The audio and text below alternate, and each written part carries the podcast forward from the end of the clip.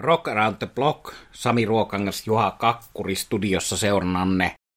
Ja tuttuun tapaan uutisia. Tässä eletään helmikuun alkupuolta, eli minkälaiselta maailma näyttää rock- ja musiikkialalla tällä hetkellä. Ja sitten se tuttu osuus kuunnellusta levyistä, mikä on samalla tuollainen vinkkaus siitä, että mitä kuunnella. Minulla tällä kertaa sen verran jo paljastan, niin on aivan upouusi viime perjantaina 4. helmikuuta ilmestynyt levy. Täällä välillä puhutaan vanhasta musiikista ja välillä puhutaan upo uusista julkaisusta ja tuleviakaan julkaisuja unohtamatta. Ja päästän ääneen veli Juhaan uutisineen. Ole hyvä Juha. Kiitos. Metallican Kirk Hammett, Scorpions Linda Ronstad, näistä tulen uutisissa puhumaan. Mutta ihan aluksi 60-vuotis onnittelut herralle nimeltä Axel Rose, tai sehän on osittain hänen taiteilijanimensä William Bryce Rose on se niin sanottu syntymänimi. Herra syntyi 6. helmikuuta 1962 Lafayettessa, Indianan osavaltiossa Yhdysvalloissa, eli isot onnittelut ja sinne synttäri kakkuun 60 kynttilää, ja tuli mieleeni, että kun tässä nyt nostaa tätä asiaa esille, niin eivätpä nämä muusikoiden 50 60 enää tänä aikana sellaista hulabalota saa kuin aikanaan esimerkiksi 80-luvun alussa, kun Mick Jagger täytti 40 tai joitain vuosia siitä, kun mentiin eteenpäin, David Bowie täytti 50, niin nämähän olivat tällaisia rock-lehtien etusivun uutisia ja pohdittiin sitten jopa esimerkiksi 40 Jackerin kohdalla sitä, että hän on nyt jo tukevasti vanhuuden, vanhuuden päivillä, mutta niin se maailma on muuttunut. Jackerkin lähestyy jo 80, eikä kukaan enää tuota ihmettele, että sen ikäinen ihminen rokkaa.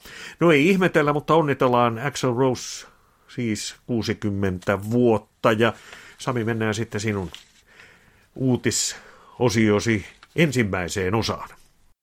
Aloitan uutisosioni ensimmäisen osan puhumalla hetken noista tulevista kesän festareista, eli ensimmäisenä Tuska-festivaalista haluan muistuttaa. Tämähän on festivaali, joka tapahtuu tuossa kesä-heinäkuun taitteessa ja Tuskan ohjelmisto on jo jonkin aikaa ollut siinä muodossa, kun se on nyt niin tiedossa, mutta sinne on tullut aikataulut, eli pystyy nyt sitten vilkuilemaan, että mikä on siellä mukavasti iltapäivässä ja mikä on sitten myöhäisillassa. Eli tuska tuo pitkä instituutio suomalaisessa musiikkimaailmassa. Mä voisin sieltä nyt yleisön pyynnöstä ottaa muutamia poimintoja tämän kesän tarjonnasta, eli kysymyksessä perjantai-avauspäivä ensimmäinen heinäkuuta. Lavalla on muun muassa tuo Jyväskylän ylpeys Sami Elbanan johdolla Lost Society, Omnium Caterum, Mokoma, Red Fang, mukava nähdä Red Fangia pitkästä aikaa, Heilung ja sitten tuo niin rakas ruotsalainen AOR-kasari pastissibändi The Night Flight Orchestra siellä puoli kymmenen kieppeissä, tarkemmin sanottuna 21-25 ennen kornia. Hyvältä näyttää tuskan perjantai nopeasti lauantaista sieltä Insomniumia heti kahden jälkeen Oranssi Patsusu ja sitten sieltä poimintana Jolin Turner, joka esittää Rainbow at the Purple Setin. Ja nyt viime vuosina useita kertoja Jolin Turnerin nähneenä viime vuosilla tarkoitan aikaa ennen koronaa. Viimeisessä Sweden Rockissa 19 ennen koronaa Jolun Turner oli ruotsalaisen lähinnä Dynasty-bändin jäsenistä koostuvan taustabändinsä kanssa melkein yhtä hyvää kuin samalla festivaalilla nähty Rainbow, eli, eli lauleja oli oman bändinsä kanssa ja Rainbow nykylaulejan kanssa samoilla festivaaleilla. Myöskin Tampere-talon isossa salissa muutama vuosi sitten nähty hieno Jolyn Turnerin keikka on mielessä. Viime vuoden parhaimpiin levyihin kuuluneen albumi tehnyt ukrainalainen Zinser on siellä varttia yli neljä heti Jolyn Turnerin Rainbow Deep Purple setin jälkeen. Euroviisubändi Blind Channel seitsemän jälkeen illalla Amorfista Baronessia ja Tanskan ylpeys Kinkun johdolla Merciful Fate puoli yhdeltä toista päättää lauantai-illan sunnuntaissa Devin Townsendia iltapäivässä High on Fire, hieno nähdä se bändi pitkästä aikaa, Creator, Symphony X, Deftones, hyviä hyviä bändejä, tuskan ohjelma täynnä. Jokaiselle päivälle niin monta kuin inhimillisesti ihmisen mahdollista järkevästi keskittyneesti kuunnella, niin mahtuu kyllä jokaiseen päivään. Eli hienolta näyttää ja sieltä ei kun pongaamaan omaan kalenteriin, mitkä kaikki pitää nähdä. Mutta omina suosituksena tuo Soul Turnerin Rainbow ja Deep Purple setti. Hienoa, että tätä classic rock-osastoa on alettu ottamaan tuskan raskaan musiikin keskelle ja sieltä myös se Night Flight Orchestra kasari soundeineen poimintana ja ilolla huomioituna. On hienoa, että vihdoin puhutaan festivaaleista, sellaisista niin kuin tulevista ja siellä esiintyvistä artisteista ja yhtyeistä. Toivottavasti nyt niin sanottu kuiva kausi päättyy. Suomalaisten suuriin suosikkeihin kuuluu Metallica ja bändistä ja tarkemmin sanottuna sen kitaristista Kirk Hammettista on kerrottavaa. Mies julkaisee nimittäin pian solo-materiaalia. Kysymyksessä on instrumentaali EP, jolla on neljä biisiä. Tuon EPn nimi tulee olemaan Portals ja se on Record Store Day julkaisu. Julkaisupäivä on 23. huhtikuuta ja tarjolla tulee sitten olemaan sekä CD että niin kuin virallinen tiedote asian määrittelee merensininen vinyyli. Ja tuon vinyylin kyytipoikana on sitten download-koodi, eli digitaalisessa muodossa tuo myös on saatavilla. 23. päivä huhtikuuta se ilmestyy siis levykauppoihin, mutta on tilattavissa myös osoitteesta metallika.com. Aika useinhan nämä Record Store Day-julkaisut ovat tarjolla vain levykaupoissa, ja jos niitä sinne jää, niin sitten näiden levykauppojen nettisivuilla, mutta tuota Kirk Hammettin tulevaa Portals EPtä tulee siis saamaan myös metallica.com osoitteesta ja sieltä kannattaa jo sitten katsella niitä koordinaatteja. Julkaisupäivä on 23. huhtikuuta. Ja minulla toisena festariuutisena tuo Hyvinkään Rockfest, jonka esiintyjä on jo täällä listattu. Sehän tapahtuu noin kuukautta aiemmin kuin toi Tuska.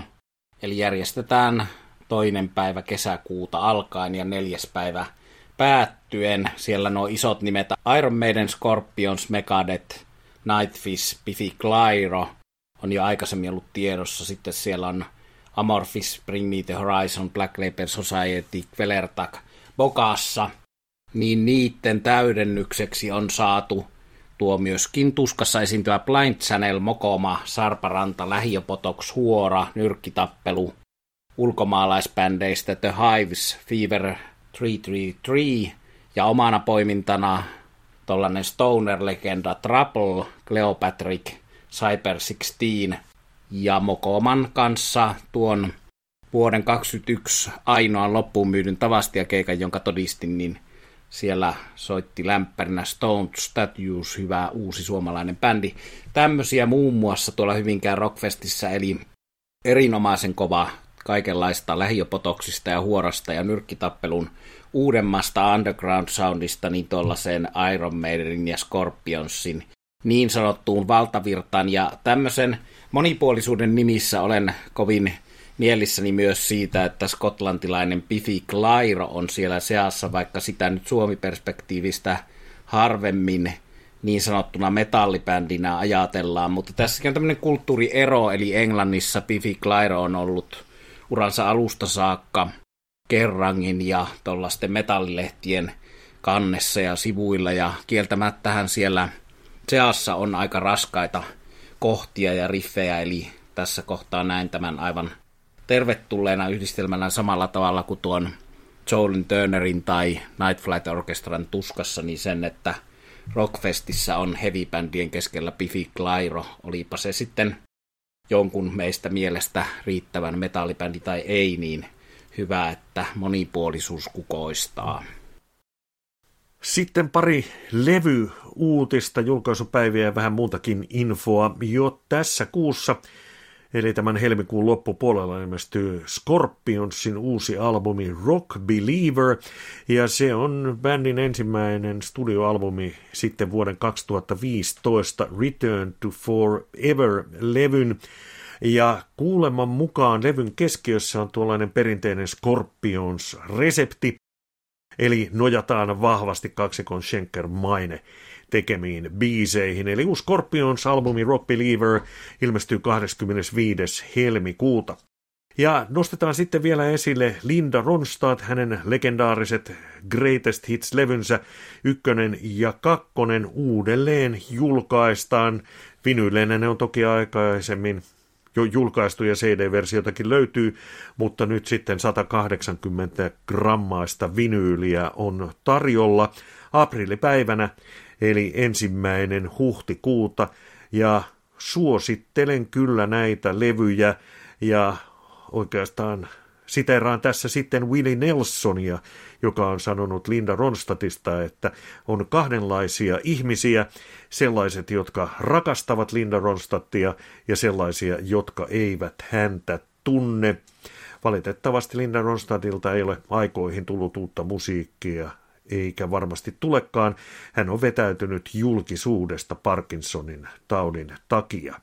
Mutta kunnioitetaan Linda Ronstadtin menestyksekästä uraa kuunnellaan Greatest Hitsejä ja ne Greatest Hit 1 ja 2 uudelleen julkaistaan ensimmäinen huhtikuuta. Kommentoin Juhan uutisia sen verran, että Linda Ronstad on itsellenikin rakas artisti. Myöskin suosittelen hänen musiikkinsa kuuntelemista säännöllisesti ja siihen tutustumista, jos ei tuttu ole. Eli se linkittyy omalla kohdalla tosi moneen rakkaaseen artistiin. Mä muistan nuo yhteistyöt Aaron Nevillen kanssa New Orleansin jättiläisen kanssa tehdyt yhteistyöt. Nämä linkittyvät toisiinsa ja Van Halenin tietysti vielä se, että Van Halenin kakkosalbumiltahan löytyy erinomainen hard rock versio tuosta Linda Ronstadin You Are No Good biisistä. Ja jottei se pakollinen Rolling Stones-yhteys unohtuisi, niin Linna Ronstadthan on versioinut myös rollareiden klassikkoa Tumbling Dice. Ja minun oma viimeinen uutiseni, tämän lähetyksen viimeinen uutiseni, vie meidät jälleen tämän yhden vakioaiheen äärelle suomalaisille niin rakkaan Jura ja Hiip yhtyeen äärelle. Eli tiettävästi Jura ja Hiip esiintyy Tampereella, Pietarsaaressa muutamissa paikoissa jo heinäkuussa. Siitä keikasta on puhuttu, siellä on Deep Purple, Jura ja Heap Accept, Per Kynt, mutta nyt on saatu lisätietoa RH Entertainmentin kautta tuosta marraskuun Jura ja Heapin juhlakonsertti kiertueesta Suomessa. Eli paitsi, että kesällä nähdään Jura Heap taas Suomessa, niin varsinaiset 50-vuotisjuhlakonsertit toteutuvat marraskuussa, ja ne toteutuvat Helsingin jäähallissa 17.11. Turun konserttitalossa 19. marraskuuta ja Oulussa Madetojan salissa 20. marraskuuta. Voi olla, että näitä paikkoja tulee vielä lisää. Ja se, miksi näistä nyt erityisesti halusin tässä muistuttaa, niihin on liput jo myynnissä, niin on se, että luvassa on kaksi ja puolituntinen väliaikoinen kaksi ja puolituntinen juhlakonsertti, joka tämän RH Entertainmentin tiedotteen mukaan ei ole vain huippuenerginen keikkatykitys, vaan harkitusti vetovoimaisen musiikin, mielenkiintoisten tarinoiden ja näyttävien visuaalisten efektien avulla yhtyen historian kertova, nimenomaan konserttisaleihin rääteläyty rock show. Eli jotakin erilaista luvassa. Se, onko Helsingin jäähalli nyt varsinaisesti konserttisali, niin on tietysti hyvä kysymys, mutta Turun konserttitalo ja Oulun Madetoja-sali ovat konserttisaleja. Mutta 50-vuotista Jura ja Hiipin uraa juhlistava kaksi ja puolituntinen, jossa on luvassa biisejä esikoisalbumilta tähän päivään saakka, niin kuulostaa kyllä sellaiselta, jota ei meidän classic rock-fanien kannata jättää väliin. Ja sitten osioon, mitä olemme kuunnelleet viime aikoina. Viime marraskuussa ilmestyi Stingin albumi The Bridge, ja nyt viime aikoina olen sitten ikään kuin herännyt aiheeseen. Olen toki sieltä aikanaan ensimmäisen sinkkubiisin uutisoinut, mutta nyt päätin sitten kuunnella koko levyn ja mietin, että minkälainen levy tämä on ja ihan kelvolliseksi se, vähintään kelvolliseksi se osoittautui. Tämähän on Stingin ensimmäinen levy sitten vuoden 2016, jolloin ilmestyi 57th and 9th, ja nuo tietysti ovat noita Katu Avenue-koordinaatteja New Yorkissa. No ei mennä niihin, mutta tasokastahan Stingin musiikki on. Levystä voi sanoa, että tyypillistä Stingiä kerran huippumuusikoiden. Mainitaan esimerkiksi saksofonia ja klarinettia soittava Branford Marshallis ja toinen levyn rumpaleista Manu Katché. Niille, jotka levyistä tykkäävät katsoa näitä soittajia, että ketä siellä on mukana, niin heille tämä on kova juttu. Ja tietysti levyä kuunteleville toki myös, koska tasokkaat soittajat antavat jo tietynlaisen lupauksen siitä sitten, mitä on luvassa ja biisit siihen päälle niiden taso ratkaisee sitten sen paketin. Poimen muutaman Kappaleen tuolta levyltä avausraita Rushing Water on levyn rokeinta antia ja tuo ajoittain mieleen poliissin. Sitten on tällainen, miten sen sanoisi, isoa viihdettä If It's Love. Siitä tulee puolestaan mieleen Michael Bublé ja nimenomaan tuo näitä nyt esille sen takia, että tätä kuunteleva, joka ei levyä ole vielä kuunnellut, saa jonkunlaisen käsityksen siitä, että mitä on tarjolla. Aika monta iisiä biisiä levyllä on mukana näitä Sting-balladeja, esimerkiksi Loving You, joka minulle jollain lailla etäisesti tuo vähän mieleen myös näitä Afrikan soundeja. Ja sitten on myös sellainen kappale kuin The Hills on the Border ja siellä soi haitaria. Ei nyt muuten, mutta tuosta haitarista ja sanotaan levyn poljennosta tulee mieleen tuo jonkin vuoden takainen suomalainen hitti Soutaa huopaa. Ja poimin siitä nyt nimenomaan tuon haitarin. Levyn deluxe-versiolla on bonusmateriaaleja, sitten on vielä Japanissa on vielä ylimääräinen bonuspiisi, mutta näistä Deluxe-version biisestä nostan esiin kaverin, eli Sitting on the Dock of the Bay alun perin Otis Reddingin postuumisti julkaistu sitten jättihiteksi ja klassikoksi muodostunut kappale. No, ehkä tuo nyt on tuollainen turha, jos toki ihan kuunneltava. Aika tulee näyttämään tietysti sitten, että mihin tämä Stingin levyjen joukossa siellä, jos nyt jollain lailla paras, ehkä nyt ei huonoa, mutta jollain, jollain lailla kaikki soololevyt järjestykseen, niin katsotaan sitten, että minne tämä The Bridge tulee asettumaan ajan ja tulevien kuuntelukertojen myötä. Vähintään tutustumisen arvoinen levy, eli Sting ja The Bridge. Minulla puolestani englantilaista uutuusmusiikkia, eli tuossa helmikuun neljäs päivä perjantaina ilmestynyt Saxon yhtyeen Carpe Diem Seize the Day, tartu päivään. No mä tässä runoilen, mutta Carpe Diem sen, sen nimi on tämän levyn. Ja nythän on näin, että jotkut meistä pitävät englantilaisen kulttuurin asioista, englantilaisesta oluesta, englantilaisesta kirjallisuudesta – ja jotenkin tulee mieleen tässä yhteydessä tällainen Agatha Christie tai Sherlock Holmes-tyyppinen suht geneerinen kirjallisuus, jossa tietty samanlainen kaava toistuu, mutta siellä on sitten jo sen tutun ja turvallisen keskellä jotakin pientä uutta. Tunnen ihmisiä, jotka ovat lukeneet kaikki Sherlock Holmes tai Agatha Christie-kirjat moneen kertaan, ja jotakin samanlaista on osassa näistä brittihävin uuden aallon artistien tekemisistä, eli enemmän kuin esimerkiksi Iron Maidenin tai Def Leppardin kohdalla, niin Saxon, nyt tänä vuonna 45-vuotias bändi, niin kuulostaa edelleen uutuudellaan samanlaiselta kuin 40 vuotta sitten. Ei suoraan sanottuna 45 vuotta sitten Saxonin aivan ensimmäinen levy ei ollut sitä ihan vielä samanlaista. Siinä oli enemmän proke-vaikutteita, mutta nyt uutuudella ollaan noitten vuoden 80 kieppeillä pyörivien levyjen kulta-aikojen tasolla. Noi pari aikaisempaa neljä vuoden takainen Thunderbolt ja sitä edeltävä Battering Ram eivät olleet huonoja levyjä nekään, mutta niissä oli tämmöisiä power metallivaikutteita pykälää enemmän.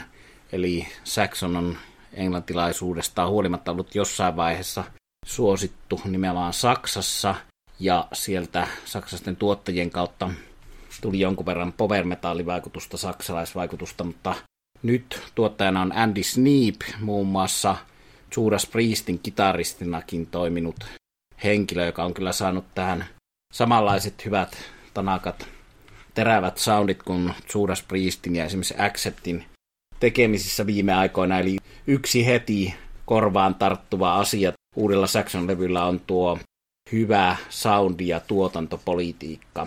No jos viitataan tuohon kaavan toistuvuuteen vielä, niin sitä edustaa nyt se, että tietty tällainen roomalaiskuvasto, jota toi nimi ja levyn kansissa esiintyvät tuossa englantilaisessa nummimaisemassa olevalla roomalaisella tiellä esiintyvät roomalaiset sotilaat, niin on samaa kuvastoa kuin Saxonin Crusader-albumilla esimerkiksi 80-luvun puolivälissä, ja pidän tästä samojen teemojen toistamisesta, ja se jatkuu täällä muun muassa toi Crusader meininki kappaleella The Pilgrimage, joka oli ensimmäinen singlepiisi tältä albumilta, ja siinä on kysymys siitä, että tuommoinen pyhivaellus voi laulaja Byfordin sanotuksen mukaan olla muutakin kuin uskonnollista etsimistä. Hän viittaa siinä muun muassa rokin ikonisten asioiden äärelle matkustamiseen, ja mä pidän tästä vertauksesta, eli tämän kappaleen videossa vilahtaa muun muassa Jim Morrisonin ja Jimi Hendrixin kuvat, ja siitähän on kysymys, jos me haluamme jotenkin tietynlaisella pyhiinvaellusmatkalla käydä vaikka Jim Morrisonin haudalla, tai sitten tämmöisen klassikkobändin konsertissa. Eli toimivaa kuvastoa, ja toimivaa kuvastoa on myös kakkosraita Age of Steam, joka kertoo höyrykoneista, eli tuo Saxonin yksi tunnetuimpia, rakastetuimpia biisejä Princess of the Night ei kerro mistään naisesta leidistä, vaan se kertoo höyryjunasta, joka kiitää juurikin tuommoista kivistä roomalaissiltaa pitkin siellä englantilaismaisemassa. Kasari klassikkossa oli aiheena höyryjuna, niin höyrykoneiden äärellä ollaan edelleen ja siitäkin mä, siitäkin mä pidän, että nämä laulun aiheet pidetään yksinkertaisena perinteisinä. No sitten uudempaa lauluaihe puolta edustaa Remember the Fallen, tuommoinen keskitemponen hyvillä riffeillä kulkeva kappale, joka on nyt tätä korona-ajan lyriikkatuotantoa siinä mielessä, että siinä kehotetaan kunnioittamaan kaikkia koronaa jo menehtyneitä ja lauletaan tavallaan koko tämä pandemia tarina. Sitä voi pitää vähän naivina, jos siinä lauletaan, että Kiinan mereltä se tuli ja näkymätön vihollinen, joka täällä kummittelee ja sitten sankarillisesti sairaanhoitoväki taistelee sitä vastaan, mutta minun mielestä tämmöinen naivius tässä muodossa toimii aivan vallan mainiosti tällaisen heavy-musiikin yhteydessä ja pidän tota kappaletta sekä musiikillisesti että sanotuksellisesti erittäin hyvänä. Supernovassa lauletaan avaruuden asioista, sitten on Lady in Grey, mikä on tuollaista kummitusryrikkaa myös englantilaista kauhukuvastoa. Ja sitten täällä on ehkä eniten minua hymyilyttävänä, hymyyhän nyt hyvää uutta levyä kuunnellessa on hyvä asia se, että sä itseksesi hymyilet, että kylläpäs tässä on hyviä laulun aiheita höyrykoneiden ja koronan lisäksi, niin täällä on Black is the Night, joka on suomalaiselle sillä tavalla läheinen laulun aihe, että siinä lauletaan kaamoksesta. Siinä lauletaan siitä, kuinka tulee talvi ja tulee loputon yö, kunnes keväällä taas sitten nähdään aurinko. Eli tämäkin varsin ilmeinen asia on jäänyt varsin vähälle käsittelylle hevilyrikoista ja minä pidän tästä pään avauksesta nyt Jacksonin osalta. No varmasti niitä aikaisemminkin on tehty kaamospiisejä, mutta tässä yksi, yksi sellainen. No mitä muuta vielä voisi Saxonista sanoa? Tosiaan tämä on enemmän kasarityylinen levy kuin jotkut aiemmat, ja se on hyvä niin. Tätä kriitikkokollegat monet ovat jo meinanneet julistaa tässä kohtaa vuotta vuoden parhaiksi levyiksi, mutta se nyt on jo aikamoista etukenoa, kun eletään helmikuun alkupuolta, mutta joka tapauksessa hyvä levy, ja jossa on paitsi hauskojen sanotuksen lisäksi, niin tosiaan riffipuoli kunnossa. Ja sitten kun multa on kysytty tästä puhuessa pari otteeseen, että ketä tässä Saxonissa nyt sitten nykyään soittaa, että ketä siellä on jäljellä, että kuinka monta alkuperäistä. No tuosta alkuperäis kokoonpanosta vuodesta 77 45 vuotta sitten liittyneitä on siis lauleja Biff Byford ja kitaristi Paul Quinn, eli kaksi alkuperäistä. Rumpali Nigel Clocker on liittynyt 81 vuonna, eli reilut 40 vuotta sitten. Hän oli välillä pois bändistä, mutta nykyään taas soittaa bändissä. Ja sitten kitaristi Doug Scarrett on liittynyt 96 ja basisti Nips Carter 88, eli ei hirveän tuoreista jäsenistä ole kysymys, jos tuorein. Näistä uusista jäsenistä toinen on liittynyt 96 ja toinen 88. Eli tällainen on, ja sen verran vielä tähän loppuun laitan aikalaiskartalle tätä asiaa, että Rock Candy Magazine, englantilainen lehti, joka julkaisee uusinta juttuja nykykommentoituina 80-luvulta, julkaisi vasta äskettäin omilla somesivuillaan tuommoisen listan siitä, mitä englantilaiset rockfanit lehtiäänestyksissä valitsivat vuoden 80 parhaiksi levyiksi. Ja kymmenen parhaan levyn joukossa tässä äänestyksessä oli Black Sabbath, Van Halen, Judas Priest, Russ, Angel Witch, Saxon, Ozzy Osbourne, Iron Maiden, Def Leppard, Michael Senker Group ja Saxon, joka julkaisi kaksi albumia, Wheels of Steel ja Strong Arm of the Law oli siis siellä, siellä kuusi, ja nyt tätä ympäristöä valottaa hyvin se, että Saxon oli Englannissa siis niin suosittu bändi, että se oli tuona vuonna siellä kuusi, vaikka siellä vuoden julkaisuissa oli siis kymmenen suosituimman ulkopuolella muun muassa ACDCin Back in Black, mikä on yksi maailman myydyimmistä albumeista, siellä oli Motorheadin Ace of Spades, joka sisältää tämän yhden kaikkien aikojen tunnetuimmista kappaleista. Siellä oli Tinlisin Chinatown ja siellä oli Scorpionsin Animal Magnetism. Eli Saxon oli suositumpi kahdella samana vuonna ilmestyneellä studioalbumillaan Englannissa kuin nämä edellä mainitut artistit. Eli näin se maallinen maine ja mammona vaihtelee aikojen saatossa ja toki englantilaisten perspektiivi on luonnollisesti erilainen kuin esimerkiksi suomalaisten ja, ja se englantilaisuus on tässäkin uutuuslevyssä vahvasti päällä lätkäistynä, mutta tällaisen levyn pariin suositan siirtymistä ja tutustumista, jos on jotenkin epäselvää se asia, että kannattaako uusi Saxon heti välittömästi tsekata, niin kuin se monelle, monelle varmasti on, ja lupaan, että voi tulla se hymy hymy huulille, että onhan tässä tietysti jossakin mielessä kysymys täysin tosielämän Spinal Tapista ja siitä ei ole mitään epäilystä, eli bändi, joka oli todellakin Spinal Tap-elokuvan yksi esikuvia, eli nämä Spinal Tapinkin tekijät kiersivät Saxonin mukana ja Saxonin entinen silloinen basisti kiersi konsultoimassa tätä elokuva-asiaa, että aika monen bändin kohdalla puhutaan siitä, että ne ovat olleet esikuvia – Spinal Tapille, mutta tämä bändi on sitä aivan oikeasti. Eli Saxon ja Carpe Diem lämmin suositus perus hard rock heavy osastosta. Hienoa, että legendat ovat voimissaan ja kun tässä mietin sitten sekä sinun että omia uutisiani ja myös sinun osaltasi tätä kuunneltua levyä, niin tiedätkö mikä vaatekappale minulle on tullut mieleen? Otsanauha, hikinauha. hyvä vastaus, mutta väärä. Oikeastaan tuollainen hevidikkarin farkkuliivi, jossa on sitten erilaisia kangasmerkkejä, rintanappeja, joissa on näitä bändien nimiä, niin tämä jaksohan on ollut oikeastaan kuin suoraan tuollaisesta farkkuliivistä.